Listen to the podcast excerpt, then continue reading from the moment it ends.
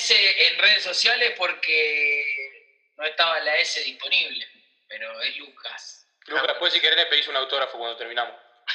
Sí, no puedo porque tiene su virtual. Papucho, escuchá, estoy, estoy haciendo un podcast con Facu Vázquez, Luca Goldenberg y, y Toma, Tommy Lamas.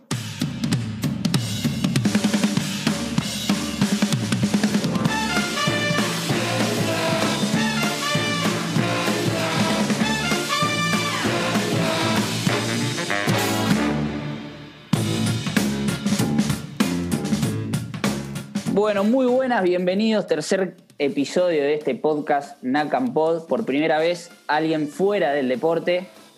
Luquita Rodríguez, los que no lo conocen, está Los Rodríguez Galati, una cuenta que tiene casi un millón de seguidores, donde hacen sketch de comedia y también hacen stand-up junto a su compañero por todo el país, básicamente por todo el país. Primero quería saludar al Golden Boy, al MVP de las preguntas, el que sorprendió, Facundito Vázquez.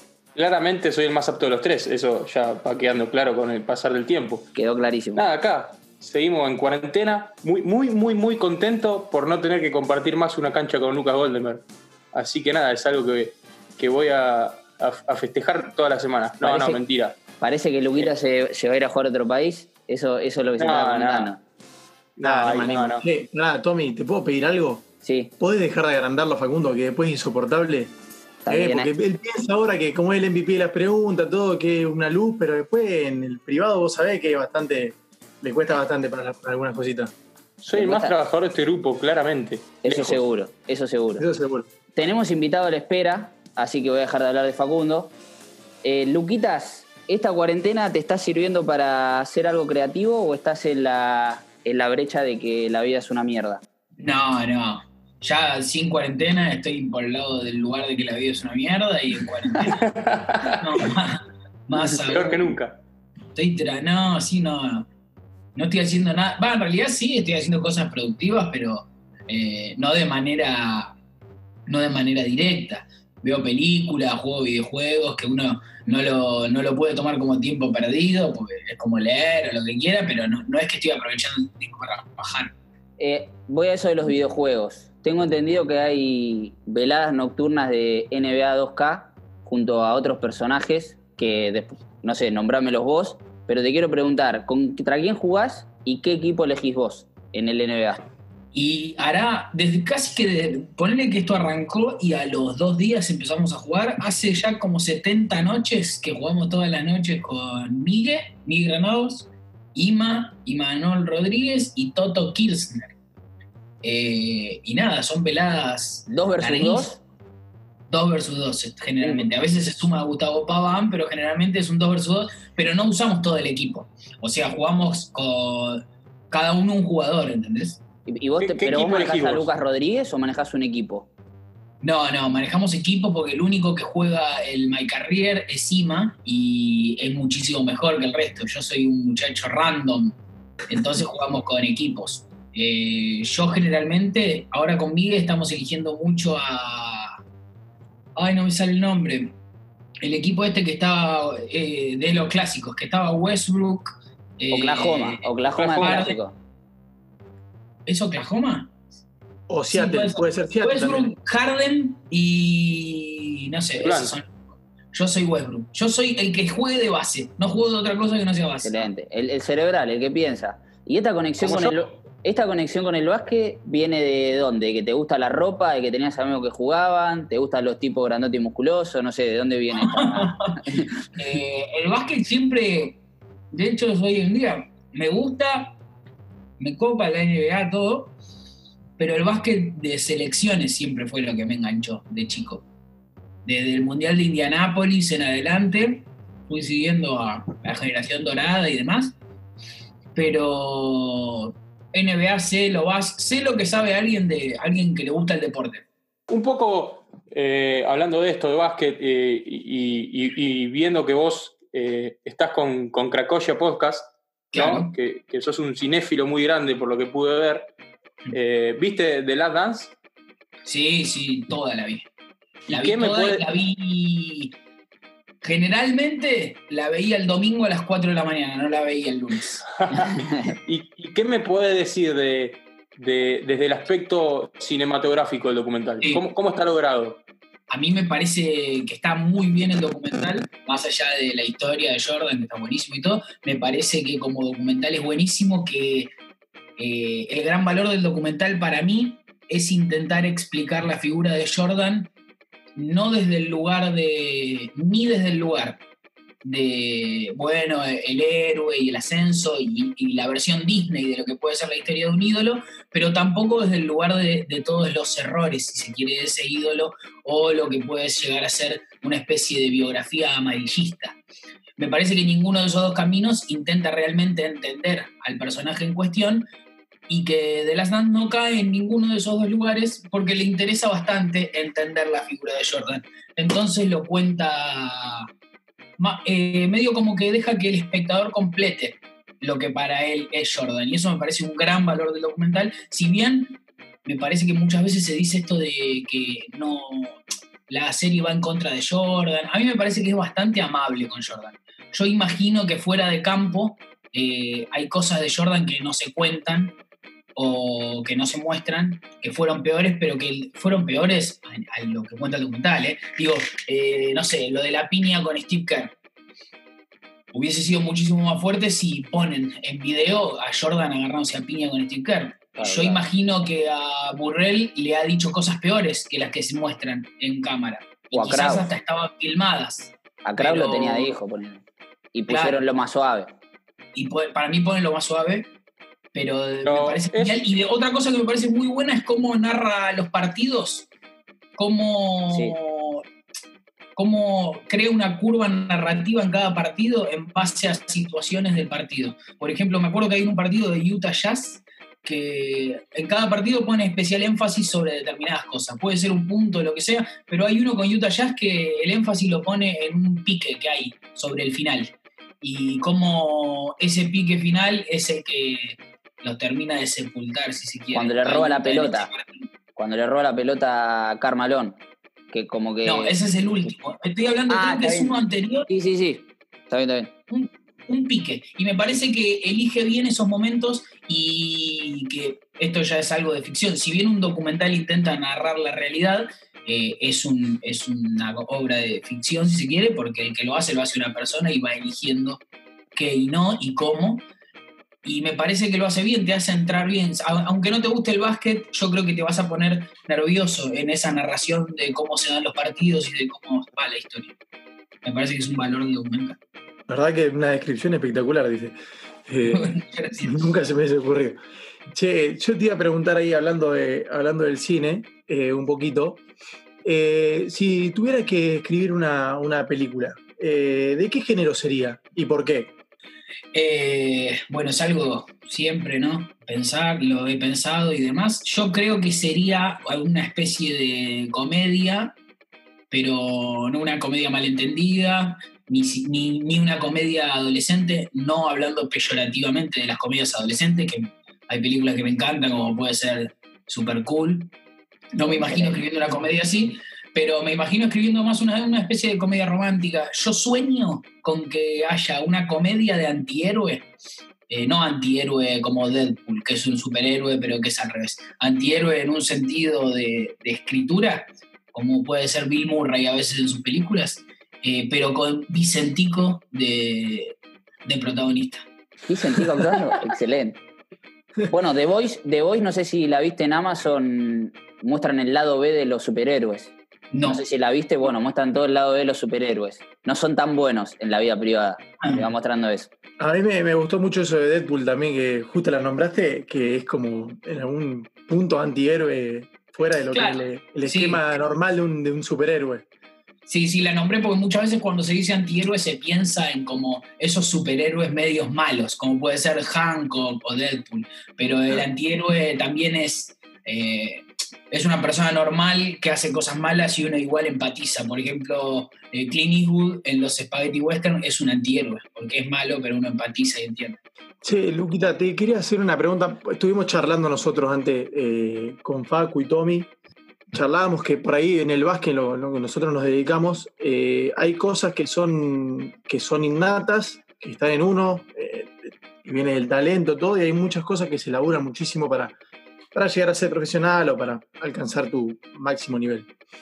Te quería preguntar, ¿vos pensás que lo que vos haces la comedia es algo innato que te tenés ser gracioso o, o es algo que vos, aparte que puede llegar a ser innato, lo laburás mucho?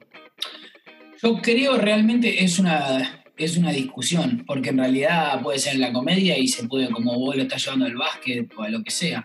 Yo creo que hacer comedia, que es más o menos lo que más sé hacer, dentro de las pocas cosas que sé hacer en mi vida, eh, no creo que sea algo de genios o algo de innato, o de que los que hacemos comedia tenemos el superpoder total de que somos graciosos innatamente. Me parece que lo fuimos trabajando, pero no en un sentido de trabajo, porque la palabra trabajo está muchas veces asociada a pasarla mal, ¿viste? Esto de mucho trabajo, mucho esfuerzo. Y la realidad es que cuando te gusta algo, el trabajo y el esfuerzo lo pones medio sin darte cuenta, no te pesa tanto. Yo creo que al principio esto me gustaba un montón y fui desarrollando y hay muchísimo de la prueba y el error, por lo menos en lo que hago yo. Hay mucho de esto cuando ves que como que encontrás una puntita del ovillo del hilo y decís, ah, es por acá. Yo creo que hay lugares en la carrera del humorista donde se va dando cuenta de, ah, bueno, era acá, voy a explotar un poco más este lugar, esto no me sale tanto. Y están las decisiones que va tomando cada uno, pero sí, es innegable porque alguien te va a decir, no, bueno, pero tenés que tener algo. Pero me parece que no, la, la, gente viene con, sí, hay gente que tiene más predisposición o tiene más facilidad o capacidad de aprender el hacer reír, pero yo he visto mucha gente que era flojísima y que termina siendo... O sea, sí creo que innatamente para ser el mejor del mundo tenés que tener algo innato. O sea, Michael Jordan no creo que pueda ser cualquier persona. No, si nacía blanco y de unos 60 ya de arranque Bueno, no eso- nada. Eso es increíble lo del básquet, eso es increíble. No, eso es O increíble. sea que, que si bien es, o sea, es innegable que, que, que tenés cierto talento para el humor, la realidad es que eso, como en cualquier otro aspecto, se entrena. No es que eh, vos decís, eh, no sé, yo no fui como Bart y se ríe todo el mundo. Es- Sí, sí, sí, sí.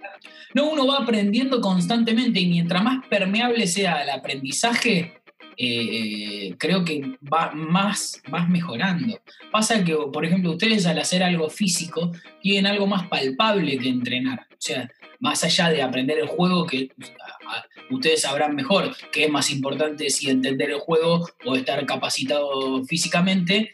Bueno, el aprendizaje en lo físico es más fácil por el sentido de que, bueno, vas a un gimnasio o haces lo que un preparador Claro. físico te dice y creces de esa manera. Después yo creo que los que harán la diferencia son los que entienden mejor el juego. Y lo de Eh, ustedes va mucho más con la respuesta de la gente, ¿o no? y claro, eh, por eso te digo que es mucho de prueba y error. Pero de vuelta, para ser el mejor del mundo, en lo que sea, sí creo que innatamente tenés que tener algo y tenés que tener una predisposición. Sí, eso Yo primero quiero aclarar que, que yo no juego. Lo que juegan son ellos dos. Yo no puedo jugar ni con tierra, con nada. No puedo, no puedo hacer nada. Pero lo quiero aclarar porque si no Fuiste, parece que estoy fuiste- entrando en la fuiste un, un gran jugador, fuiste igual. No, pensé no. que jugabas. Sí, jugué, sí, jugué, jugué, pero acá, acá. Ac- Muy local. Ellos juegan en la Liga Nacional, son profesionales. Yo, eh, a mí me pasó algo, Lucas previo a esta cuarentena, jugué por primera vez mi, mi primer partido de básquet en el sentido de, bueno, vamos a jugar un partido. Vamos a hacer 5 contra 5 y vamos a contar los puntos y a ver quién gana. ¿Y La cómo primera fue? vez que jugué al básquet ¿Y así, cómo fue esa experiencia? Hermosísimo. Y descubrí un deporte que quiero salir a jugar al básquet ya. Realmente es como que soy un jugador de fútbol amateur desde hace muchísimo tiempo, me encanta jugar al fútbol, pero ahora tengo ganas de jugar al básquet. Tengo dos objetivos, que si quieren se los cuento. A dos ver, objetivos muy claros. Necesito eh, empezar a pasármela por abajo de las piernas, pero de manera orgánica, no hacer. Y otra cosa que necesito es aprender a manejar los pasos, porque me parece clave. Clave, clave, clave. No entiendo a partir de cuándo cuenta, a partir de cuándo no cuenta, siempre hago uno, o me falta uno que me hubiese ayudado a llegar a la bandeja, o me falta, o me sobra uno que sería caminar, y quiero aprender a manejar los pasos. Bueno, igual es, práctica, es práctica. Mientras le vas metiendo, a nosotros nos tenían los entrenadores cuando éramos chicos 20 horas por semana haciendo los dos pasos y todo. Pero Me ha divertido jugar. Estuve, sí, jugamos, bueno, también con esta banda, con Miguel, con Ima, con Germán Beder, que nos Sí. ganó con un Crack escribiendo, Germán. Muy gracioso. Sí, me cae muy bien. Muy gracioso. un gran descubrimiento de este año. Me lo quiero mucho a Beder. Sabés que hay un montón de gente que, que empezó a, a seguir el básquet ahora o está empezando a, a practicar básquet, eh, habiéndolo visto a vos, a Migue, que Migue está también, re, Migue Granado está re Sí, manija sí. con el básquet. Y es como que empezó una nueva, una nueva onda en ese sentido. Y capaz que se- empezamos a sumar adeptos al básquet que nos vendría bien. Che, Luquita, yo tengo una pregunta. Eh, cuando muchas veces la gente no interpreta lo que es el personaje que haces vos, y por ejemplo con Facu también lo estamos hablando y dice, che, no sé, entramos a ver tu Instagram, no sé qué, y vos por ahí ponías una foto con tu novia y vos ves los comentarios y por ahí te pone pajín, no sé qué, la playa, sí, claro. y, es un personaje que haces vos que claramente por el nombre es medio jeropa, pero ¿cómo manejas eso? ¿Te pasó una vez que alguien se desubique en la calle, no sé, fila del chino a la martes siete y media y te empiezan a decir pajín, pajín, cosas así que la gente por ahí mira? Martes siete y media, gracias a Dios estoy durmiendo. Pero sí, sí, pasa mucho, pasa mucho. Creo que llega un momento que te excede, no, no puedes hacer nada. Es difícil explicarle a la otra persona que, che, no, no, no está copado o estás, estás siendo medio desubicado quizás. Es difícil explicárselo porque automáticamente la otra persona va, va a adquirir la postura o de te agrandaste, o al final sos un canchero, Sí. o quién te crees que sos. Es medio complicado, pero me parece igual, que debo decirlo, medio como, bueno, es el precio que pagar por hacer lo que te guste y porque te vaya bien haciendo lo que te guste y está buenísimo. La mayoría de la gente igual es copada, la mayoría de la gente igual más o menos se eh, entiende el lugar de, bueno, este es un chabón que hace unos chistes, pero es un tipo común y corriente. Y el resto, bueno, es el precio que hay que pagar. ¿Qué vas a hacer? Así todo, me parece que si pones en la balanza lo bueno y lo malo de la popularidad, eh, yo creo que se seguiría eligiendo la popularidad. Bien. Por más que yo entiendo y conecto con, puedo conectar tranquilamente con lo malo de la popularidad. Obviamente, es más, eh, este va a ser un buen ejemplo porque la persona que escuche esto va a decir, ¿quién sos? Popularidad, ¿quién sos? Carlito Tevez?". Y eso automáticamente va a ser el ejemplo de lo que estamos diciendo. Pero son cosas que están ahí. Obviamente cuando ya es exagerado, en mi Instagram personal soy un, un dictador serial, bloqueo tranquilamente. Excelente, está bien. Eh, Es un país en el pues, que mandás vos. Es un país en el que mandás vos. no, eh, sí, sí, sí, es. es mi plaza roja. claro. Relacionado, Sí. relacionado a eso que, está, que estamos hablando, eh, te quería preguntar si te cuesta salir de, del Luquita Rodríguez de la vida cotidiana, no sé, por ahí te pasa que tenés un mal día y tenés que subir al escenario eh, y tenés que ponerle todas las pilas. ¿Cómo lo manejás eso? Porque puede que no sea tan fácil como parece.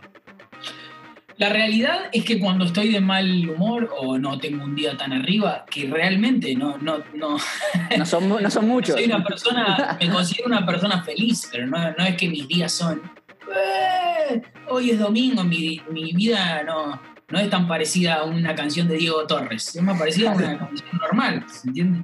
Eh, lo que me, el hecho de tener que ir a trabajar me pone de buen humor, no el hecho de tener que ir, sino una vez que lo estoy haciendo, la actividad me pone de buen humor.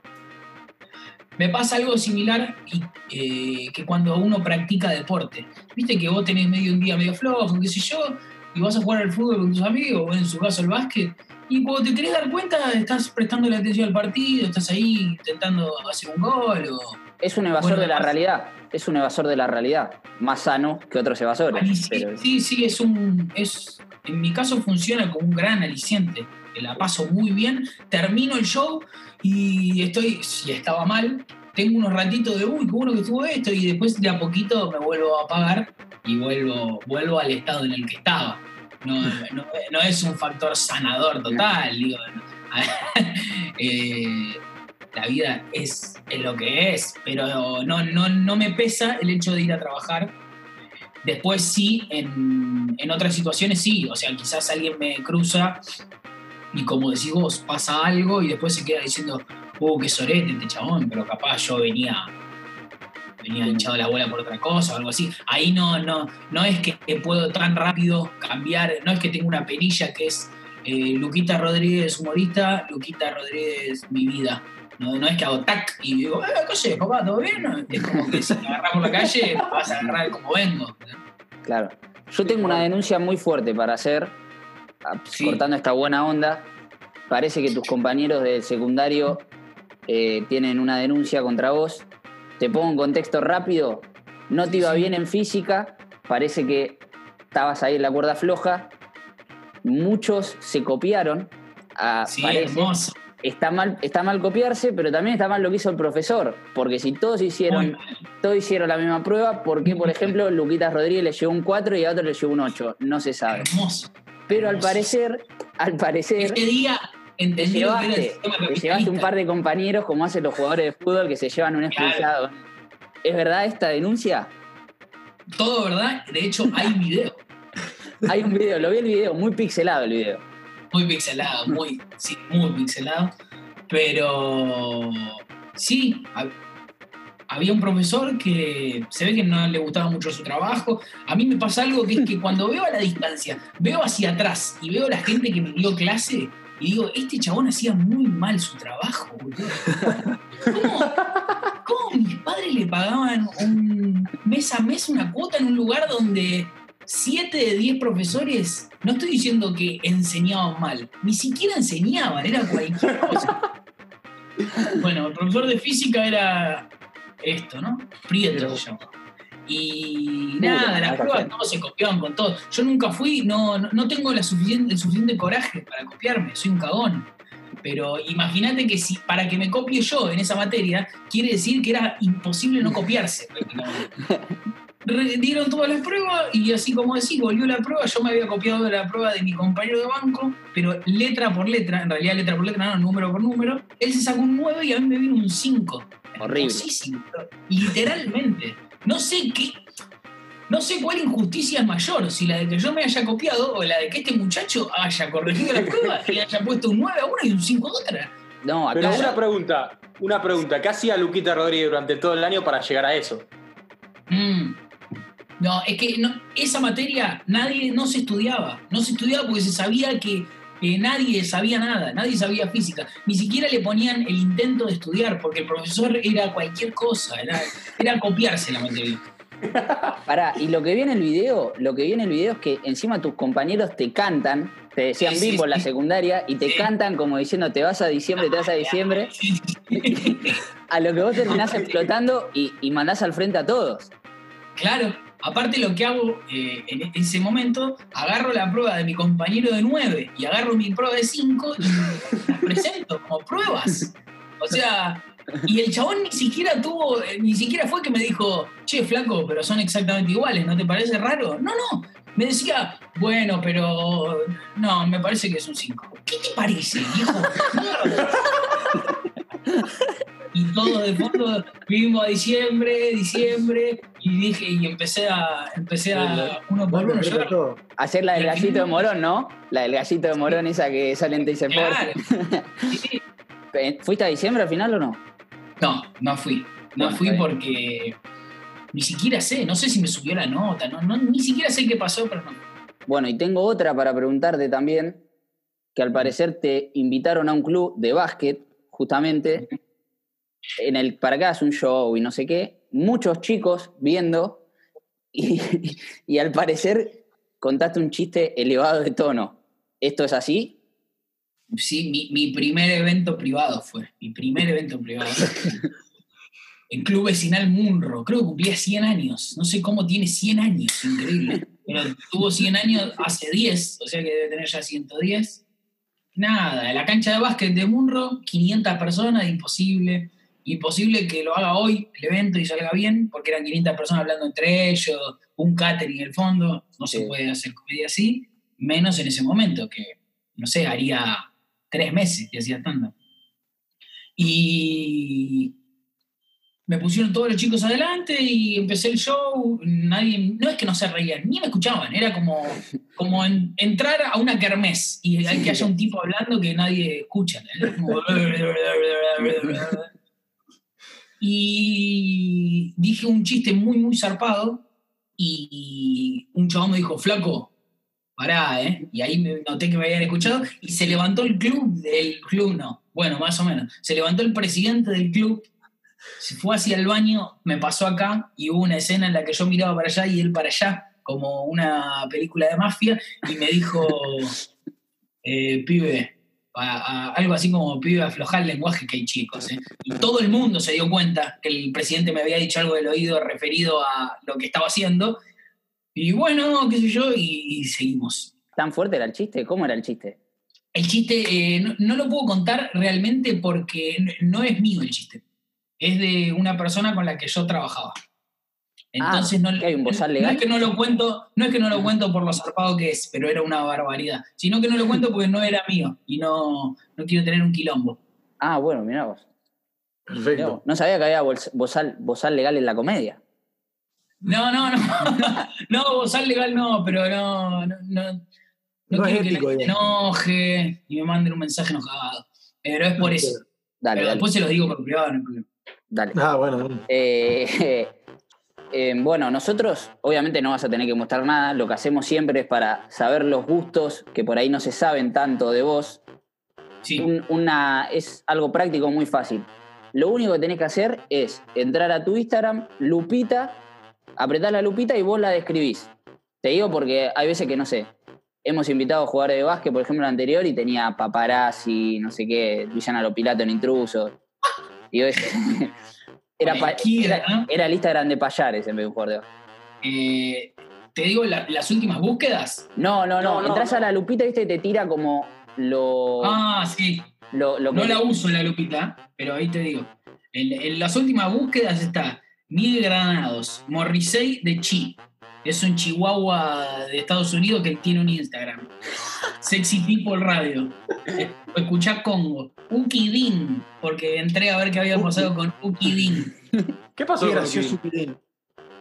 Nada, hizo una historia hablando sobre eh, toda la movida de lo que pasa en Estados Unidos, haciendo foco en los destrozos de los locales y de que a la gente trabaja para esos locales. En vez de poner el foco en el racismo, puso el foco en, en los disturbios y ahí lo bardearon a Uki. Entré para verlo igual, no, no es que tenga una opinión formada. Agustín Bronzini, Oscar Ruggeri, Oscar, Ali de Chihui, otro chihuahua. ¿pero sos fanático de los chihuahuas? ¿Sos fanático de los chihuahuas? Eh, sí, quiero tener un chihuahua. Son, tienen mucha facha los chihuahuas. De hecho, Morrissey, que es mi favorito, me parece un tipazo. Pero son medio picantes los chihuahuas. Me, Son me malos, gracia su cráneo, viste que son medio cabezones, son dos saltones. Pero, pero tienen carácter, ¿eh? Son bastante, Sí, bastante Este picantes. se la rebanca. Claro que la cara esa. No, no, es, una es un alien. Es un alien ese perro. Hermoso. No, bueno, pero pará. El de lupa ahí como de gustos generales. A ver si, no sé, por ejemplo, No. aparece cocina, no sé, o sea, videos de cocina. Ropa, mucha ropa. Tengo ropa, ropa. Un video de Ginobili jugando contra Cleveland. A ver de qué es. Manu cerrando el campeonato en las finales de 2007. No lo podían haber. Oh, divino. ropa, Neymar, ropa, Listorti, el enano de Game of Thrones, carne, eh, eh, más de Ginobili, mucha ropa, mucha ropa ahí. Bueno, ya, entonces, adicto a la ropa, que es- por lo que vemos No, ahora, mucho la- ahora los hay, chihuahuas. Hay mucho, hay mucho basquetbol. Sí, pero en realidad la realidad es que hay ropa, pero ¿sabes por qué hay ropa? Porque busco a ver si vende alguien ropa de NBA y demás y lo sigo. Eh, por eso hay ropa. Pero la realidad es que no soy muy de scrollear en Instagram. Ah, acá hay poco. En Argentina hay poco de eso que vende ropa. en Twitter estoy muchísimo más tiempo. En Argentina hay muy poco. Muy Sí, sí. Existe, No- aparte hay en un talle, nunca en un talle, es imposible. Nosotros nos cuesta muchísimo encontrar zapatillas. Imagínate. Ah, pero ustedes calzan 52, boludo, no es, no es normal eso. Bueno, yo tampoco encuentro zapatillas porque Pero calzo ¿cuánto? 38, 39. Ah, pero al revés. Ah, el bueno. chiqui, tenés que ir a Sí. chiqui. El más grande Soy- de chiqui, de mí. Soy Arcucci. Che, bueno, rápido el, el Nakampot, te hacemos una pregunta a cada uno, te puedes explayar un poquito, eh, pero bueno, nada, son preguntas rápidas. ¿Cuál es la noche más bizarra que tuviste? A mí me nombraron un par de Gessel, que imitabas a Maradona, todo, no te quiero meter presión, pero Eh, y alguna de esas. Hace muchísimo tiempo no salgo, pero alguna de esas. Y ahora no, me- no se me ocurre ninguna. Gessel. Puede ser que se ponían a invitar a Maradona y decían, Di María no me quería, Di María no me quería. Obviamente no hubo, no hubo sexo en esa casa, me dijeron, olvídate, adelante de chicas, No, a no, Maradona. en la casa, en la casa del Tano salía mucho, mucho la imitación de Maradona con a Di María no lo querían. Muchísimo. esa casa era la casa de las previas, sí. Y toda esa época, hasta Gessel, fue como lo que más salí. Fue, eh, habré tenido solamente, viste que mucha gente tiene varios años de su vida en los que todos los fines de semana sale a bailar. Yo habré hecho eso un año, un año y medio.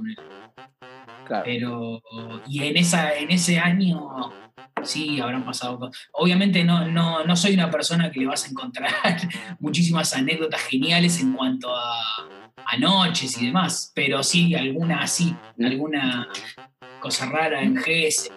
Eh, por lo que se ve, sos, sos muy bostero, eh, Sí. sos muy hincha de boca. Y también tenés un sentimiento bastante fuerte por la selección. Entonces mi pregunta es, si pudieras elegir si Boca le gana a River la final de Libertadores y posterior Mundial de Clubes, o si elegís que Argentina vuelva a salir campeón del mundo. No, no, Argentina campeón del mundo. Eh, igual es difícil, es difícil porque me parece que el único momento en el que el- lo que yo siento por Boca, lo que yo siento por Argentina, se tocó con Boca fue en esa final con River. Esa final con River fue, fue casi como una final, fue una final del mundo, eh, en lo que a mí respecta. Pero la selección yo lo tengo muy ligado a mi infancia, eh, los mundiales son muy importantes. Lo mismo por eso también lo de- en cuanto al básquet y los Juegos Olímpicos, ¿viste? Lo tengo muy ligado de la selección. Hasta me copa el, la- el Mundial de Rugby, me recontra copa. Después no tengo rugby. Igual me gusta el deporte, pero no, los deportes por equipo de selección me gustan. Igual es como que esto suena... eh, suena muy políticamente correcto, pero realmente lo siento así. No es que lo digo de aguante la selección. ¿Viste que, Muy que- Disney. Sí, sí, Claro. sí. Lo- Los periodistas deportivos en realidad que dicen, ¿de quién sos hincha? Dicen, de la selección, dicen, por las Claro, dudas. yo, te, eh, yo te juro que es de la selección, es increíble, pero ¿Sabes por qué te la pregunté? Porque tengo un amigo que me, me dijo, preguntale, porque es enfermo de Boca, enfermo, enfermo, y él siempre dice que prefiere que Boca salga campeón de cualquier Libertadores antes que Argentina del Mundial. sí, sí, no, yo no. Quizás porque lo vi a Boca campeón, pero igual no creo, ¿eh? igual es. No, o no sé, yo creo que con la selección. Igual sí prefiero, prefiero ganar una Copa Libertadores. Depende cuál, una Copa Libertadores y una Copa América, depende cuál también. Eh, Sos muy admirador de Maradona, ¿no? Eh, sí, sí, admira- sí, fue muy importante cuando era chico también, fue como mi primer ídolo. Y si vos fueras Maradona, ¿vivirías como él? No, no, bajo ningún punto de vista. Haría inversamente a lo que hace. Eh, no, no viviría como él. O sea, no, no, soy, no soy muy parecido a él, pero sin embargo fue una persona importante. Es tremendo decir esto de un famoso, es una estupidez total. Pero realmente es como con el único que excede ese hecho de lo quiero mucho. Es que es un poco también eh, separar la persona del personaje, que, que es lo que veníamos hablando antes, en cierta manera, ¿o no? Eh, lo que pasa contigo es que la persona no la conozco, no la conoce nadie, la conoce solo. No, no, es obvio. La pero- persona y la persona que se conoce de Diego, es muy difícil que alguien diga, che, qué tipazo Maradona. A eso, a eso iba, a eso iba. Se conocen eh, todo lo malo, se conoce de Diego personalmente. Y lo bueno que se conoce queda bastante opacado por lo malo, porque lo malo es, es bastante malo. Digo, tiene muchas cosas reprochables. Sin embargo, eh, nada, fue una persona muy importante para mí cuando era chico y lo sigue siendo y medio como cuando lo veo en la tele y lo enganchan un día bien, me copa verlo, eh, me pone contento. Pero bueno, prefiero hasta ni conocerlo, te diría. No sé, igual no sé. Nunca conozcas a tu ídolo. Sí, no sé. Aparte, justo Diego no es un ídolo del que. es feo decirlo, pero no es un ídolo del que uno se pueda nutrir mucho. Vos decís, bueno, Diego juega a la pelota. Lo que Claro, obvio, obvio, todo el mundo fue por jugar a la pelota. Vos decís, bueno, ¿querés conocer a Scorsese? Sí, quiero tener un montón de charlas con Scorsese. Claro. Eh, Diego, siento que ya lo conozco. Siento que, siento que ya tuvimos una relación. Bueno, compañero más loco que tuviste y por qué? Uh, De laburo. De laburo, de laburo, de laburo, de laburo. Eh, y generalmente en el ambiente de, de la creatividad, si se quiere, hay mucha gente que conoces y este chaval está re loco. Uno, un ejemplo, un ejemplo. Sí, estoy pensando. Ay, boludo. No sé, Dieguito Saco, ponele, pero no es tan conocido. Dieguito ¿Pero Saco. por qué? ¿Pero por qué? ¿De dónde lo viste que decís este chabón estaba loco? No, es un personaje, Saquito. Y lo quiero un montón. Pasa que lo conocí, él me dio clase también de stand-up. Y después lo ve, me causa gracia él, su humor, su forma de ser, cómo viene ahí. Es medio como un cincogote que viene y te dice, ¿qué haces? Y loco, copado. Cae, quiero a Saquito. Eh, Luquita, si tuvieras que elegir una comida para comer el resto de tu vida, solamente esa, ¿cuál? ¿Y por qué? Desde ya, tengo todo pensado. Empanadas. Ah, Empanadas con variedad de gusto. Y en lo posible Ah. fritas. lo que pasa es es que. inteligente esa respuesta, porque. Pará, no, ¿Por qué no?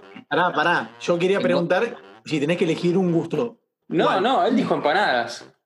Lo que pasa es que si vamos a esa, por ejemplo, el Pipa Gutiérrez, que fue nuestro primer invitado, eh, eligió la tarta de jamón y queso. Está bien, No. pero. Tipo la tarta. Pero si vos, vas a, si vas a lo específico, tarta puede ser de cualquier variedad también. Sí, no, sí, tiene jamón y razón. queso. Tiene razón. Pero no, no, no elijo una tarta de jamón y queso como vivir, andar por la vida con una, una remera blanca para siempre. Eh, y asado, voy a, elijo tres cosas del asado y voy con eso. El, el Pipa nos decía, porque fue muy buena la reflexión del Pipa. Vos te comés un asado a las 9 de la mañana con mate, un vasipán te estás comiendo, ese es el tema. sí, sí. Sí, sí, sí, sí. Yo tengo otra teoría, eh, otra teoría gastronómica que dice que yo puedo juntar cualquier cosa que me guste y no me da. ¿Viste esa gente que dice, ¿cómo vas a comer? Si, si te pongo en un pedazo de, de vacío, eh, dulce de leche, ¿lo comes?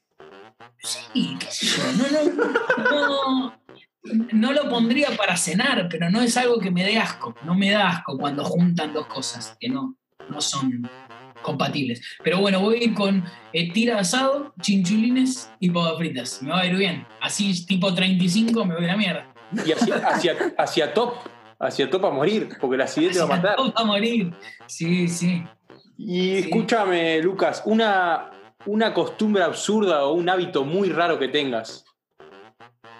Sí, tengo uno hermosísimo, porque eh, mi novia se ríe muchísimo, que es que no sé por qué, andás a ver qué tengo mal conectado en la cabeza, que cuando suena el timbre salgo, pero ¡pa! Es como que soy como Usain Bolt. No sé por un qué. chihuahua. Un chi- eso iba a decir yo, De ahí viene te De ahí juro viene. que cuando me lo hizo notar ella dije, loco, ¿por qué hago esto? Es como que suena ring y hago. Pará, no pasó nada.